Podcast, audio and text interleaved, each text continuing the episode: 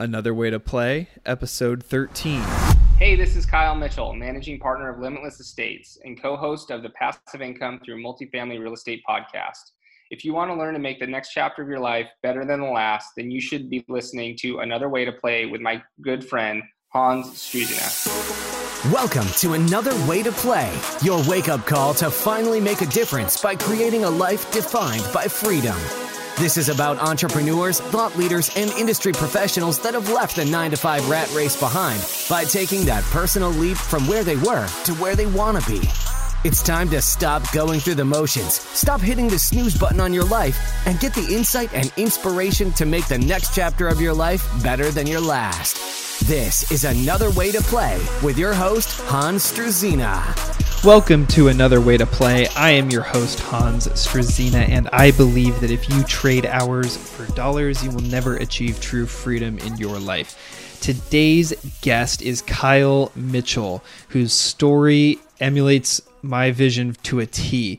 Uh, he's a real estate entrepreneur who just recently closed on his first syndication in May of 2019 and has his second one under contract right now. He's the managing partner and co founder of Limitless Estates, whose vision is to provide a class living to lower income housing uh, by putting the resident first and instilling a sense of community while inspiring others to do the same. Kyle is also co host of a weekly real estate podcast called Passive Income Through Multifamily Real Estate, uh, where he speaks to various experts in the real estate industry to help them educate and create clarity for passive investors. Uh, with a background in operations management and logistics, he's been overseeing multi million dollar businesses and it, it has a passion for doing the same in multi multifamily syndication space. My conversation with Kyle today was jam packed full of some really great and practical advice. He talks about his moment when he realized, even though he was one of the youngest GMs ever at his company.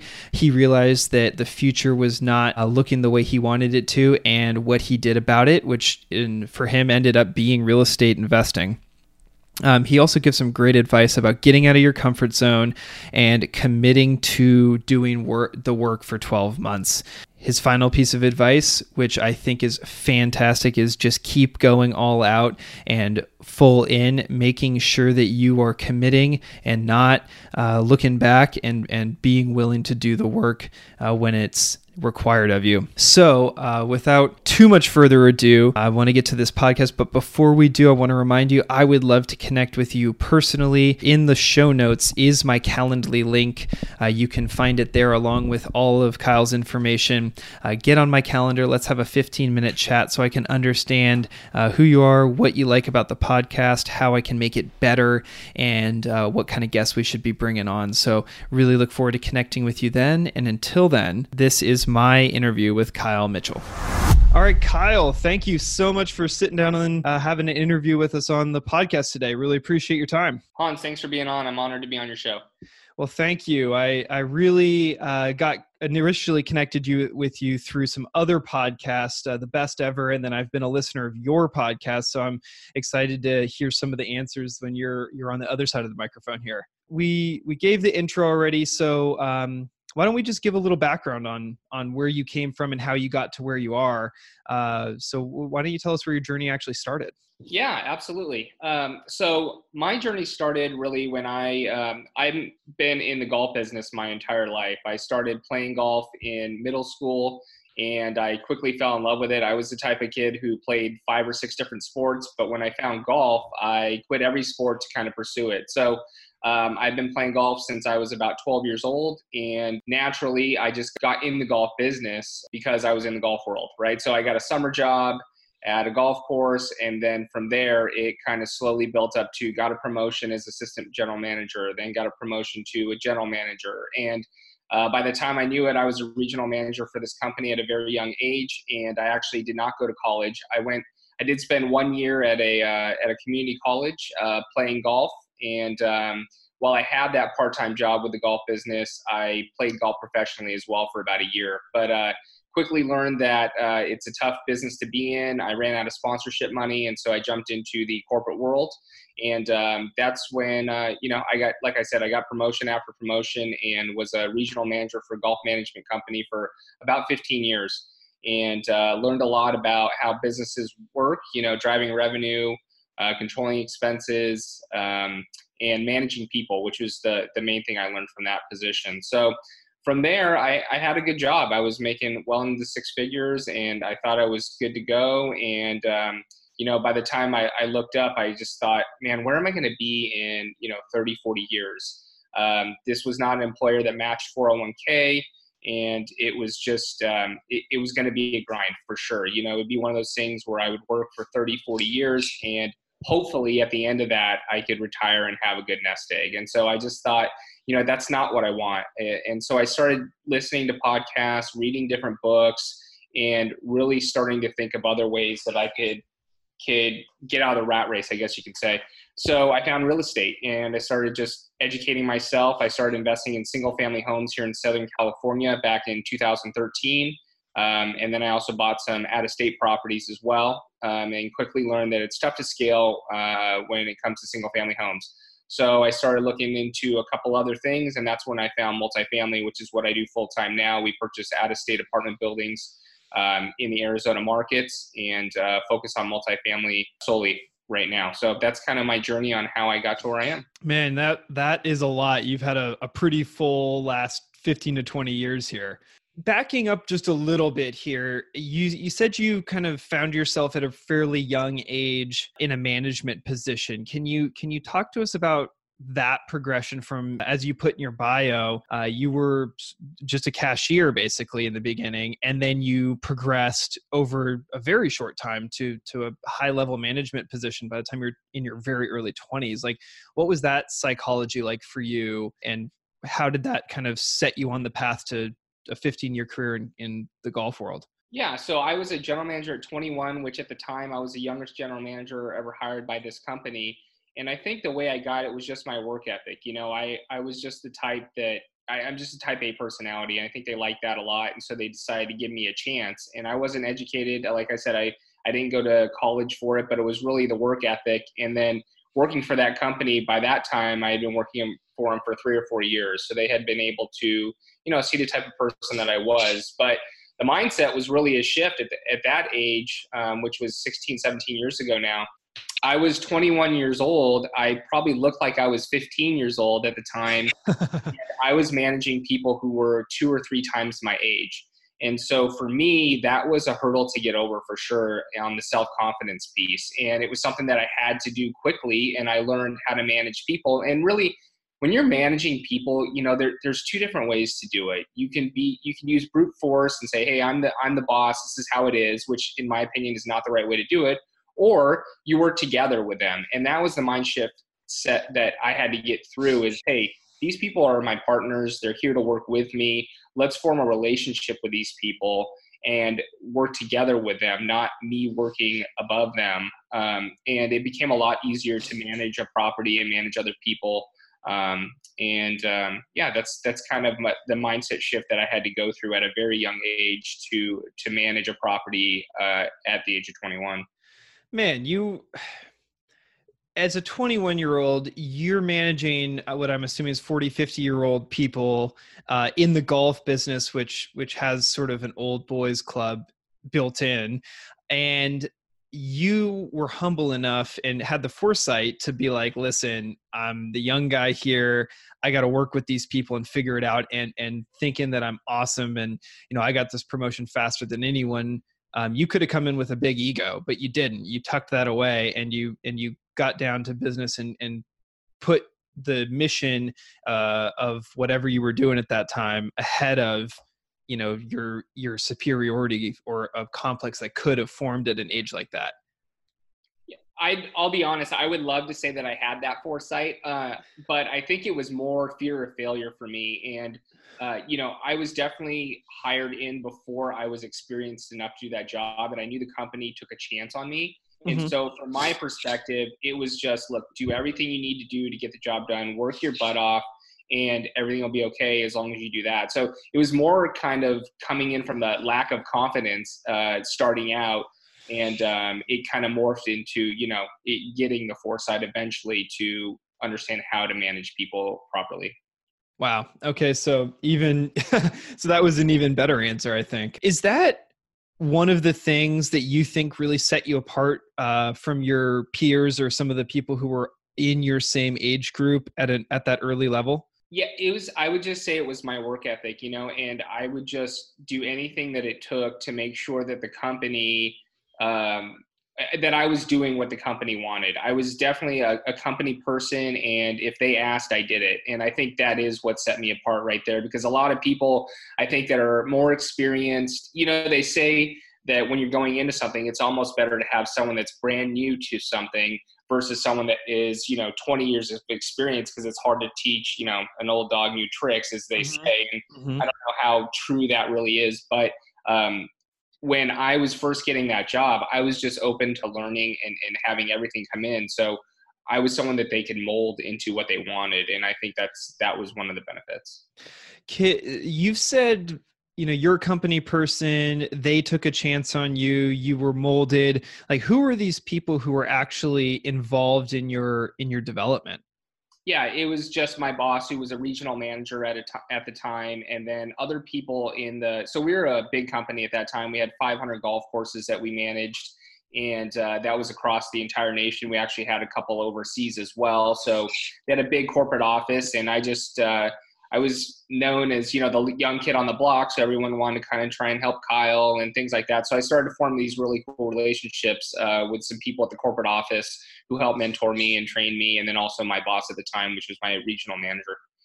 So you really reached up, in essence, through though through the normal channels of a of a, a large corporation, got some mentorship and then latched on to what they were saying and did everything you could do to succeed with that advice that they gave you.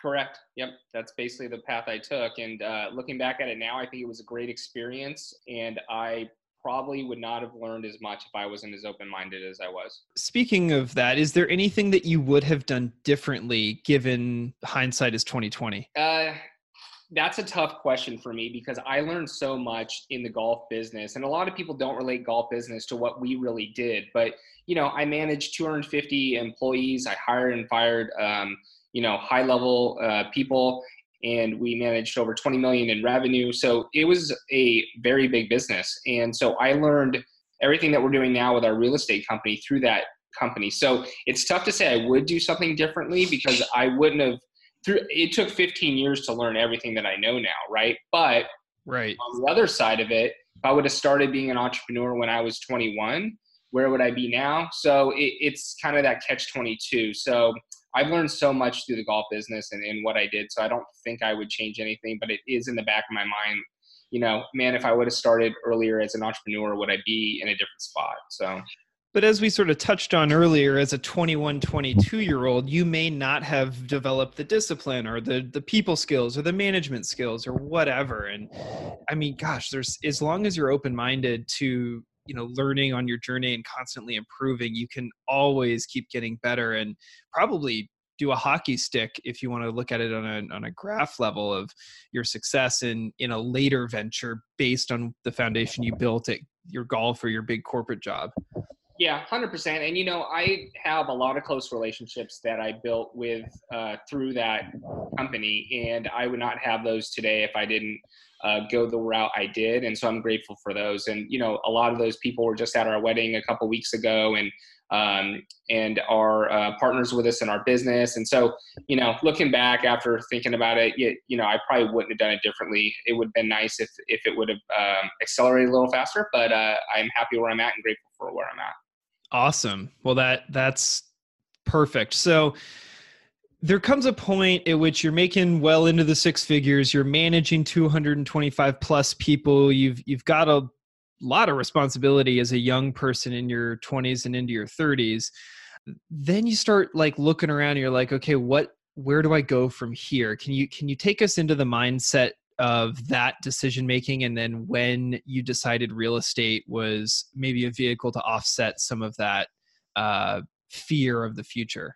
Yeah I was at the point where the company was actually shrinking a little bit. They were trying to downsize, and um, I was basically at the number one public golf course in the company as far as our portfolio was concerned. And the only way up was to get an executive level job. And with the company shrinking, there was less and less opportunity for that. So when I realized that the likelihood of me moving up in the company was starting, the percentage was starting to go down versus up I started looking at other investments or other ways to make uh, some extra money and possibly see if there was another way to, you know, to live my life. And that's when I found real estate. Um, I have never been someone that invested in the stock market. I invested once in high school and I lost my money in like two weeks or two months or something. And it was just a horrible experience. And I just had zero control, right? And so my biggest thing is I want to be able to have some control over how my money works. And so that's why I love real estate is you can have as much control or as little control as you really want. You kind of dictate that um, by the investments that you choose. And so, like I said, I started reading books. Um, I started listening to podcasts. I started going to seminars and talking to people on the phone.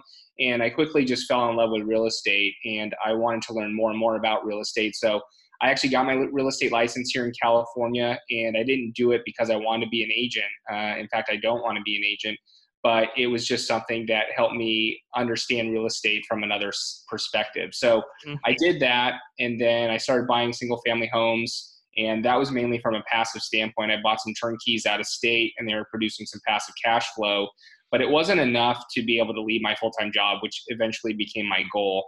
Uh, I, I read a great book by Robert Kiyosaki. Everyone's heard Rich Dad Poor Dad, but I would also uh, suggest reading Cash Flow Quadrant and yep. it teaches you how to become an investor and a business owner versus you know a, a self-employed person or um, a, uh, a a coworker or an employee right and so i really wanted to get to the point where i was an i which is an investor where your money is compounding and making money for you while you even sleep and so it was tough to scale with single family homes and i wanted to find something else that was in real estate um, but maybe could get me to where I wanted to get quicker. And that's when I found multifamily, and I, I absolutely fell in love with it because multifamily follows the same exact guidelines as what my, what I had been doing for the last 15 years, which is increase the revenues, you know, control the expenses, and the better your bottom line is, the more that your apartment building, your multifamily building is going to be worth, and it's based on a multiple.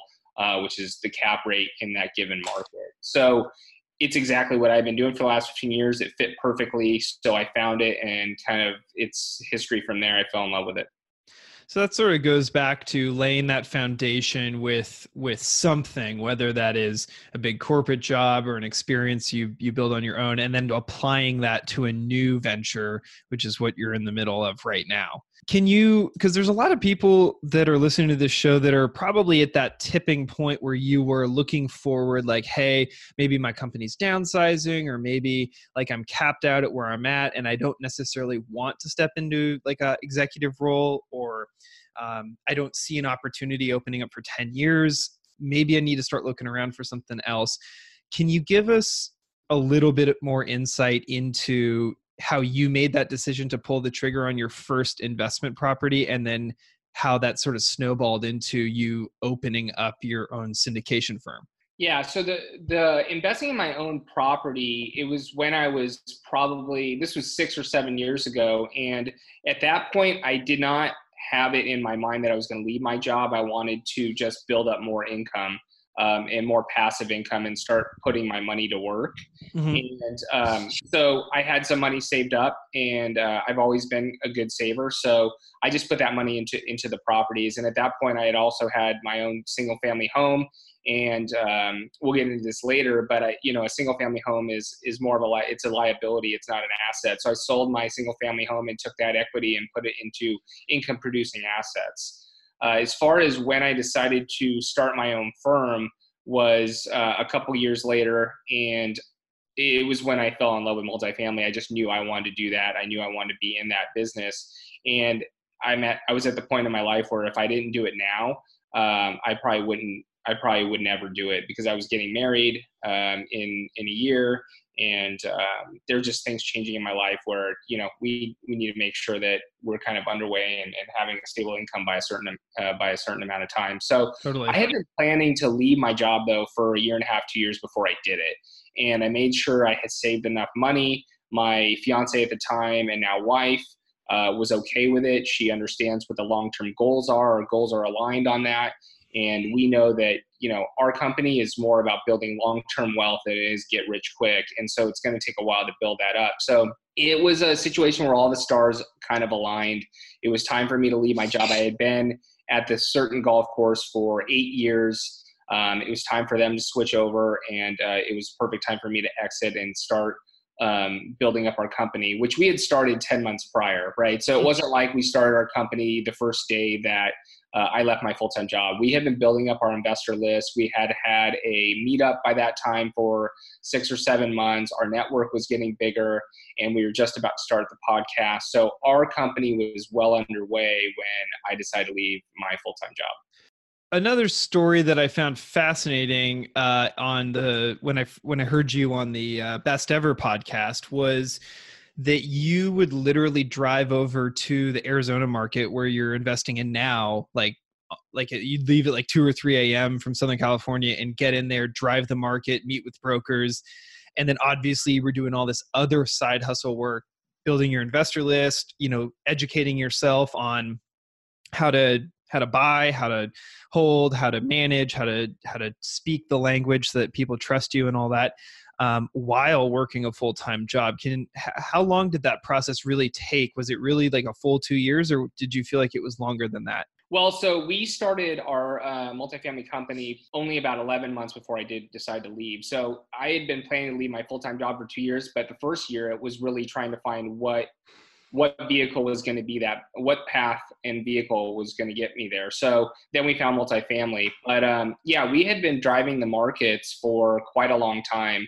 Um, and between my wife and i uh, we basically worked six days a week and the one day that we would take off would be the day that we would drive to arizona. Um, and so yeah we would leave at two in the morning and get back 1 or 2 a.m the next day um, and you know, we did that once a month for five or six months, and uh, I still do it today. Uh, my wife still has her full time job, but sometimes we'll fly into Phoenix, drive to Tucson, drive back. But they're all you know 14 to 20 hour days, um, making sure that we're being getting established in the markets that we invest in and building the relationships that we need to to get to the next level.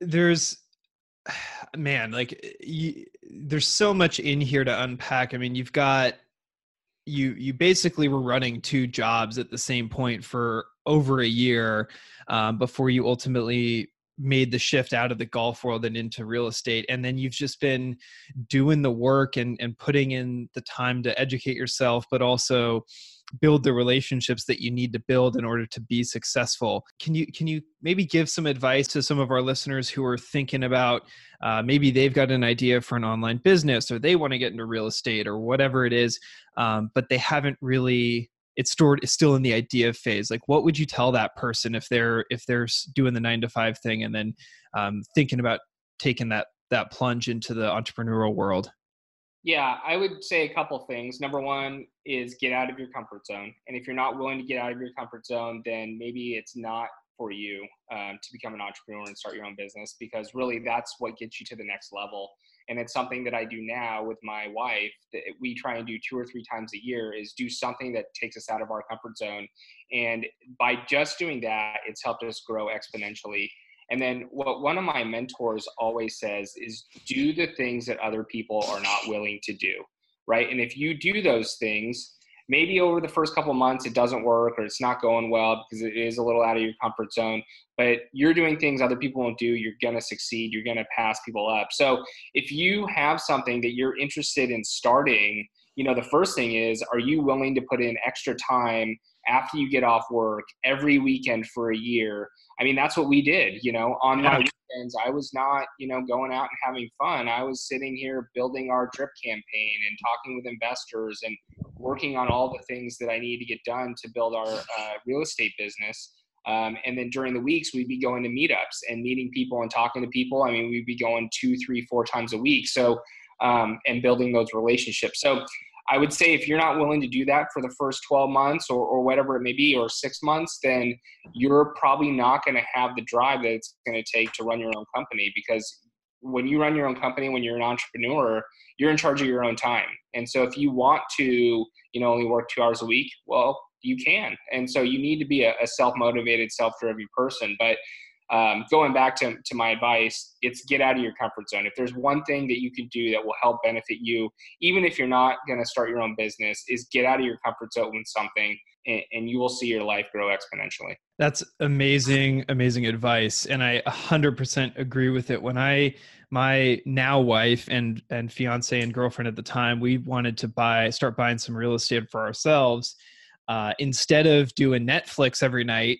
we made a goal of just saying, okay, tonight we're just going to do three properties in the property analyzer, then we will do Netflix. And most of the time, we would spend about an hour and a half doing properties and no Netflix. Sometimes we'd get the Netflix in, but we would be like, all right, we're this is important and and we got to get to at least 30 50 properties through this analyzer before we know this market in any reasonable semblance of a way and we ended up finding our first investment property because we're like let's just do one more and the one more was the property we ended up buying and it's and it's a great first one for us yep absolutely i mean i'm a tony robbins guy and on on the board behind me that no one can see but it says uh, just just two millimeters further, or like the book that I really love is Three Feet from Gold, right? Don't give, it's that one extra push that's going to get you uh, ahead of everyone else. So that's an interesting point. Um, there is such a culture uh, on Facebook, on Instagram of like hustle, grind, keep going. You know, you listen to any motivational podcast, it's it's comments like that, which I 100% agree with.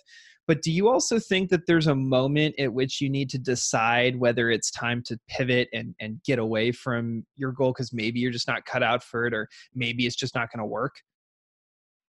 That's a tough question. And I love the question. Um, and I am of the mindset that you've just got to go full out and all in. And if you really go full out and all in, I think that you'll succeed. I, I really do. You know, um, kind of going along with what you're saying on the on the three property analyzer. Everybody works in a different way, right? Their mind is my mind does not work the same way as your mind works, or my wife's either. But for me, what I need is to write things down and to have a plan in place before I do it. So if I came home and I was like, okay, I need to do three three analyzing uh, analyze three deals before I watch Netflix, and it wasn't something that I had planned out before. It's easier for me to just go watch Netflix, right? But if I write it down on Sundays, which I do every Sunday, I write down everything that I need to do to move my business forward that week. If it's on my list, it needs to get crossed off. That's just how my mind works. And so now every day I will come and analyze those three deals if I had it written down. But I think that, um, and I may have gotten a little off subject there, so I apologize. But um, I think that if you go full out and you have a plan in place and you just worry about executing the plan, and then also model yourself after people who are already doing what you want to do you're not going to fail you're going to you're going to learn as you go yes you're going to fail on this small thing here this small thing there but at the same time you're going to learn so much that you're going to be able to take your business to the next level. So i would say just go full out. And in that vein you you said every sunday you write down a list of how you need to move your business forward and and then you execute by crossing that list off by the end of the week. And i'm assuming you have a goal of saturday or sunday it's got to be done or or else right yeah, every uh, it's I get a full week to do it. I work on the weekends, especially right now because we're in the growth stage, you know. And so yeah, I, I, take a look at that list and then and I try and get everything off that list. There's something about crossing something off a list uh-huh. that just feels really good, right? I mean, one of my things is calling 50 investors a week and and seeing how they're doing and catching up with them and and seeing if I can do anything to help.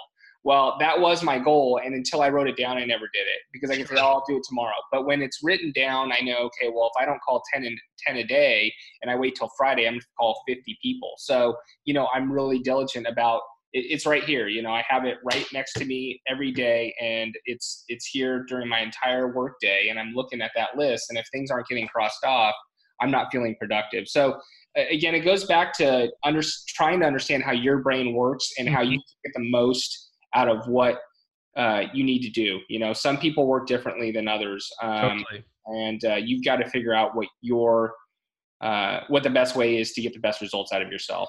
What are some of the other ways that you've found to control your environment for success? The list is obviously a really great practical example of that, but do you have any others that that you've found particularly useful? The list is the biggest thing for me. Uh, one thing I need to get better at that I'll kind of call myself out on is time blocking. I think it's mm. something that is hard to do when uh, you haven't done it before, but I think time blocking is very essential. You know, so from 10 to 11, I'm going to do this. From 11 to 12, I'm going to do this um, and be really disciplined. Shut down your email, focus on that one thing, and you can knock things out quicker. And so that's something that I'm trying to implement right now. I don't do it, you know, on my full day, but I'll do it from, you know, a couple times here, a couple times here throughout the week. Totally. And and that is something that I definitely have to get better at as well cuz it's so easy to get distracted by an email that comes in or a client or whatever. There's a, a question that I've asked a bunch of different people, so I am curious to hear what your answer is. Um, how important do you find passion to be in what you do? And, and by that I mean there's a lot of advice out there that says follow your passion, the money will come.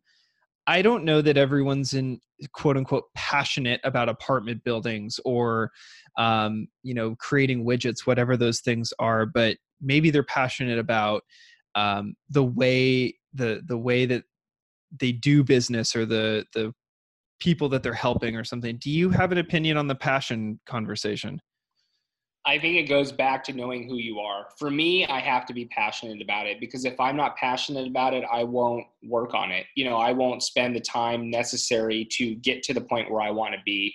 Um, and maybe, maybe you're passionate about money, and apartments is your vehicle but you're passionate about the money so you'll work hard. Or you know you're passionate about helping other people and providing a better living environment for the people that live in your properties which is our why and why we do what we do. And so we're passionate about that.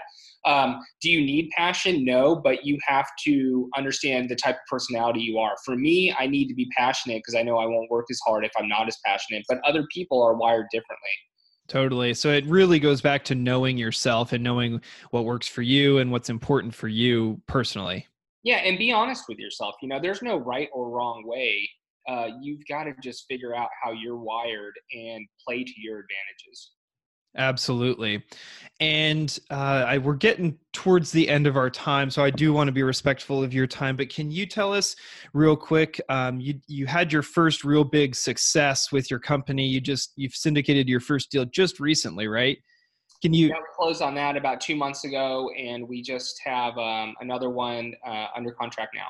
Right on. Can you um, talk to us a little bit about that and a little bit about what you're doing and and and how your passion for what it is you're doing has led to these two successes so far. Yeah so we just closed on a property in tucson arizona which is one of our two markets. We focus in arizona so phoenix and tucson. And um, right now what we're doing is we're putting money back into the property and making sure the living environments are number one safe um, and and more appealing for for the residents. Our goal is to make sure that we provide good living conditions for uh, workforce housing type of um, tenants, and so and we call them residents. Um, and so that's what we're working on right now, and it's you know it's definitely a, a one thing at a time, but uh, we're we're making the property safer and, and, better for people to live in. Absolutely, and. It, it's interesting because you're talking uh, and when you go on your website you'll see this immediately that you talk about providing class a uh, living to you know a lower income or working class people which is not a con not a tagline that most people are putting out there in the real estate space or in general right now. It's it's more about either making the most money or getting the best property or something like that. You're, you're taking a little bit of a different niche approach to this.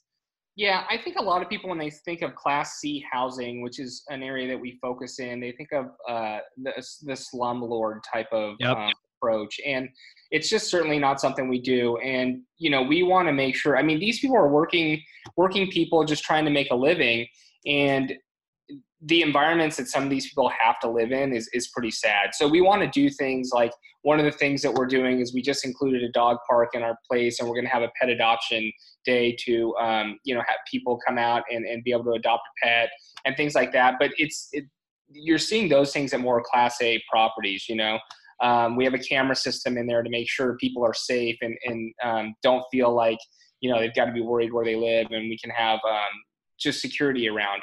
And so there's things like that, but we also want to partner with local uh, nonprofits in the local area to help get everyone who lives in our properties to the next level, whether that be just educating themselves on something that they're interested in or getting their um, their kids a little bit of extra education, whatever it is. And so it is property specific because we want to work with local organizations that uh, border these properties. So if we're buying one in Phoenix, it'll be a different organization than the one we're buying in Tucson. And so we just bought the one in Tucson, so we're still working on partnering with someone in that local area, but it really is a case by case basis. But we want to really help our residents get to the next level in life. So other than being a really amazing human thing just a nice person thing to do do you have like a business strategy with that as far as like keeping t- turnover lower or just having a better quality you know people taking care of the property? Or is, is it just simply like this is my mission and we want to do the right thing and, and provide people a great place to live and that's it? Well it's twofold because obviously we have a business to run and we need to be profitable but i do think that number one is them first right we want to do what's right by the residents uh, number two, yeah, I do believe that there'll be less turnover. I mean, if people enjoy where they live, why would they move? And if you're doing everything you can to add value to people, which is another thing that I would tell people who are just starting out, is to add as much value as you can and free value um, to help grow your business. Um, but yeah, we want to add value to people, and in return, I think they'll stay longer. Uh, they'll treat the property with more respect. And then ultimately, let's just say we do go to a downturn where would you want to live more? A place that helps their residents uh, during that downturn, or someone that is trying to kind of get the last dime out of your pocket and doesn't really care about anything else? Yep. There's there's so like that on its surface, a dog park and, and education doesn't seem like a really great bottom line ROI driven decision if you're going to look at it just from that lens. But ultimately, it, it probably is. Yeah, it's all about the long term. I mean, we don't think short term, oh, this is going to save $250 or $1,500 today. What is this going to do for us three, four, five years down the road? How's it going to position our asset, our residents, and our business down the line? It's it's more bigger picture thinking. Man, I could go deep with you on this all day, but I do want to respect your time and uh, really appreciate you coming on. So, unfortunately, we're going to have to transit. Well, fortunately, because I'm excited to hear your uh, answers here, but I we're going to transition to the final segment of the show called the Focus Five, where I ask the same five questions to every guest every episode. I'm really excited to hear what you have to say. Are you ready? Let's do it. Cool. First question is What book have you gifted most often? That's going to be um, Hal Elrod's "The Miracle Morning." Uh, changed my life a couple years ago. I don't do it. Uh, I don't do it exactly how the book says it because, like I said earlier, it's important to find out how you work and how it works best. But that that book is an amazing book and uh, got me really started to where it helped me get to where I am now. No doubt about it. I'm in your camp 100% on that one. I did the same thing. If you could get an hour of someone's time, past or present, live or dead, and ask as many questions as you wanted, uh, who would that person be and why? Yeah, I went back and forth on this one, and um, I have so many people, but I, I really respect Tim Ferriss, and mm-hmm. I love how he structures his interviews. And he's someone that I listen to his interviews so I can improve on our interviews with people uh, on our podcast. So, you know, someone who's alive now, I would say Tim Ferriss for sure. And I would just ask him what goes into his preparation um, and what is his thinking behind asking the questions that he does. Because I, I think he spends a lot of time thinking about those interviews, which is why they're so long. But I just find them um, really, just really, really well done. Absolutely. Great answer. Uh, what is one thing that you believe that most people would disagree with you on? So I said it earlier, and most people who, especially who are not in kind of the business mindset or um, uh, real estate world, would think that their primary residence is an asset, and it's actually a liability. You know, anything that is not making you money on a month-to-month basis and is actually taking money out of your pocket is a liability. So, um, yeah, that's what I would say. It's funny. I had uh, Justin Richards, who's a real estate agent up in Seattle, and and we actually almost went a little too deep on that. And it's funny coming two real estate agents who both felt like it fell on the liability side. So I'm I'm with you on that one. Uh, give us a glimpse of your morning routine since you're a Hal Elrod guy. I'm curious how you've adapted that. Yeah, so uh, I start every Sunday by planning out my week going forward. So that's one thing that's kind of different from that book. But I wake up every morning and I go get a workout in, uh, which is my main thing that I need to do before. Where I shifted it is that, you know, in, in Hal Elrod's book, he says, get everything done by 8 a.m. And for me, you know, I love to read, but reading in the morning did not fit my schedule. It just, I would, while I was reading, I would just be worried about what emails are coming in because that's the time of day where I get most of my emails. So I switched that to uh, the evening. It relaxes me. I've gotten everything I've uh, I've wanted done for the day, so I can relax and read, and it also helps me fall asleep. Um, and then I've always meditated, um, and I've used a bunch of different apps, and I do that first thing in the morning as well. Perfect. Well, Kyle, thank you so much for being on the show today. Uh, really appreciate all your answers. Where is uh, the place that we can find you online the most?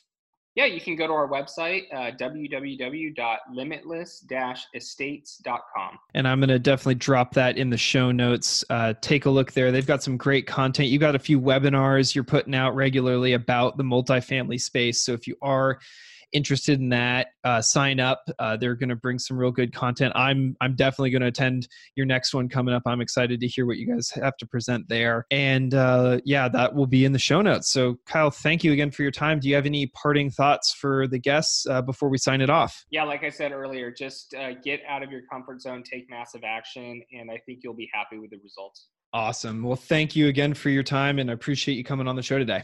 Great. Thanks, Hans. Well, that does it for today's episode. Hopefully, you enjoyed my conversation with Kyle Mitchell uh, and got some really good practical advice out of it. Uh, I know I sure did. He's he's definitely something who's intentional and is really on a path uh, to succeed for himself. And, and I hope that came through in the interview. If you want to reach out to him and connect, uh, his website, which is in the show notes, is limitless estates.com. So make sure you go check him out over there. They've got a lot of content. They do some webinars and they uh, will definitely chat with you if you're interested in the real estate uh, investment game. And while you're in the show notes, get on my Calendly link, a 15 minute call. I'd love to schedule with you uh, so we can have a chat. I can get to know you better. Uh, you can tell me what kind of guests you're liking, what kind of questions you're liking, what you want to have me ask some of the guests. Uh, so I can keep bringing better content to you because that is what this is all about. So look forward to talking to you then. And until then, this is Hans Struzina, host of Another Way to Play. And remember, make every chapter better than the last. Thanks for joining in for this episode of Another Way to Play, making the next chapter of your life better than your last. For more insights and inspiration to help you make that personal leap, be sure to engage with Hans on social media and get your questions answered right here on the show. Reach out to Hans at Chief SNAH on Instagram, and we'll catch you on the next episode of Another Way to Play.